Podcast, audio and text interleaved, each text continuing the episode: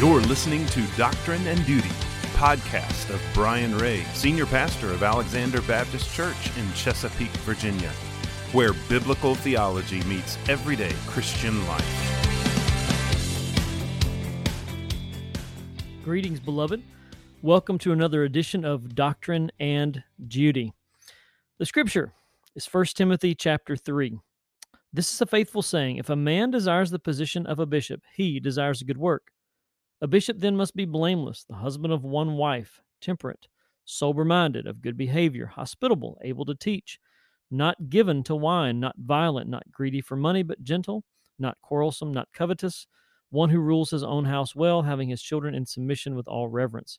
For if a man does not know how to rule his own house, how will he take care of the church of God? Not a novice, lest being puffed up with pride he fall into the same condemnation as the devil. Moreover, he must have a good testimony among those who are outside lest he fall into reproach and the snare of the devil. Now, we as Southern Baptists uh, hold to a complementarian view. And what that means is that men and women are created equal. We are co equal before God. We can all, men and women, men and women can be saved. They can all serve the Lord. Um, yet there's a difference, there's a distinction. Men are men, women are women. And uh, men, we believe, are the ones who should occupy the position of pastor. Now, this um, this issue has come to light over the last few years with a rise in the new feminism. And so much so that a couple of Southern Baptist conventions ago, there was a, a whole issue on one of the probably the most popular female speakers, um, maybe even ever, uh, Beth Moore. And she attended the Southern Baptist Convention. And there was a breakout session and there was a, a little interview, and she participated in that panel and a lot was said and there were a lot of comments made and yet despite what seemed to be many trying to accommodate uh, miss moore she still recently uh, chose to leave the southern baptist convention. And, and obviously that is her uh, option and i'm not commenting on whether she should or should not whether she felt like she should or should not. I just know that she did.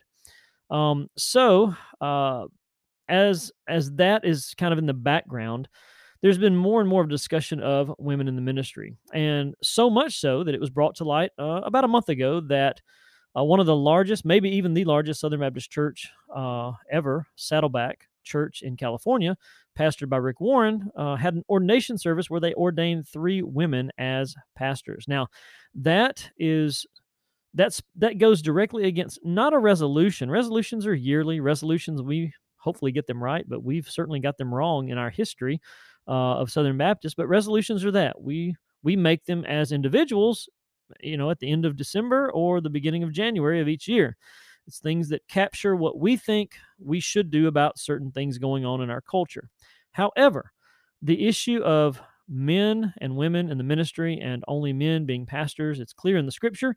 And also, it is clear in the Baptist Faith and Message 2000 statement, which is our statement of faith as Southern Baptists. So, if a church chooses to ordain women, which they certainly may choose to ordain women, at that point they forfeit their right to stay in the Southern Baptist Convention. That is my opinion. If if it is not the opinion of the Southern Baptists, then I'm not sure why we have a statement of faith. But it should be. That is a part of our statement of faith. Well, recently uh, we had a presidential election at the Southern Baptist Convention, and it has been reported, and there are YouTube videos of some questionable preaching um, habits of our new president, who is whose name is Ed Litton. Uh, some believe that his wife has co-preached with him at his church. Um, if that is the case, if and, and I'm not sure how to interpret YouTube videos and things such as that, but if that is the case, then that would put him on the same level as Rick Warren's church, and that would put them all at odds with the Baptist faith and message. And so, if it is so, uh, that his wife has co preached some sermons with him. Um, that's a huge issue. First of all, he is the leader of the Southern Baptist Convention. It would be very odd, very detrimental for the leader, the president of the Southern Baptist Convention, to go against the Baptist faith and message that churches and pastors and messengers and members hold very dear. Uh, the other thing I want to speak about is the presidential election at the Southern Baptist Convention. It was decided, it was set that the the office of president would be voted on at a certain time. Now, I realized leading up to the convention there was some controversy, and again, I don't understand it. with Jeff Stone. And then the other controversy was the uh, possibility of Ed Litton's wife uh, co preaching some sermons with him at their church. Those are the two controversial issues. And um, the vote was announced, and over 16,000 messengers, and many of them voted. Maybe, you know, obviously the great majority of them voted uh, for the office of president. Well, Southern Baptist bylaws says that whoever becomes the president of the Southern Baptist Convention, they have to win by at least a 50.1 percent uh, percentage. Well, when you have four people running for president, it's highly unlikely that anyone is going to get over 50% of the vote, which happened. Uh, the vote was split four different ways. No one had over 50% of the vote. So um, that information was given to us later the afternoon. And, and again, uh, you know, throughout the day, people have commitments. People, there were other conferences, there were breakout sessions. Lunch had to be eaten, consumed. People with families, etc. And so they announced the results of the election of the president of the Southern Baptist Convention. And then they immediately decided to tell us that we were about to vote on the runoff. Well, that's problematic. When you've got a couple of guys who who have both have some little bit of controversy leading up to the convention. Um, it, it, seems that even if that hadn't been the case, that there would have been great lengths gone to to let everyone know when the second vote would take place. And so, in my opinion, it was not right at all for them to announce the fact that they were going to have a runoff between two candidates, Ed Litton and Jeff Stone, and then to immediately go right into that election. Um, quite possibly, uh, the multiple thousands of people who were not there for the runoff election, uh, maybe they were folks who were frustrated over the possible moderate to leftward leaning of um, someone who might allow um, his wife to co preach with him. Now, I, I, say all that not to disparage anyone. I've tried to mention everyone's names. I'm not talking against anyone. I'm giving information. The names I mentioned are Jeff Stone, Ed Litton, Beth Moore. I did all did not mention uh, Al Mohler. Al Mohler was also a presidential candidate, uh, and I voted for Al Mohler, and I wish he had won. I think he was the most. Um, I think he was the the president who could have really uh, brought some things together for the Southern Baptist Convention.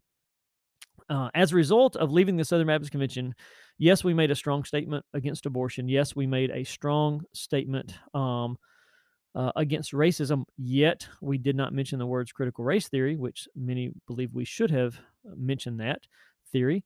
Uh, we did not, and that was a struggle for many. and then there was the issue of the presidency and even the the potential issue with the president itself. So I came away with the convention encouraged but discouraged. I came away enlightened but then also confused. I am not sure of what's going on in the Southern Baptist Convention. I saw many things that I was extremely disappointed in. One of the things I think I was mostly disappointed in was leadership. Um, at different levels, I saw frustration. Uh, I saw a lack of transparency, accountability, and clarity. I was disappointed by leaders of, and since I've called names, I will mention entities. I was I was disappointed in the leadership uh, comments and what I saw on the stage from the leaders of uh, the North American Mission Board, Kevin Ezell, um, the International Mission Board, Paul Chitwood, the Executive Committee, uh, Ronnie Floyd, uh, the Resolutions Committee, James Merritt. Um, even there was even a sense of frustration with our former president, J.D. Greear in the proceedings. Now I know it was a difficult uh, convention. I know there's a lot going on, and more people than hardly you know, than than ever before, so to speak, in, in many years. And I know many people wanted to speak, and there were many amendments, and there were many resolutions, and many amendments to those resolutions, and many motions, and many amendments to those motions. Yet, there were several, numerous things that could have been handled differently and handled better. We as Southern Baptists, we must maintain the highest of standards.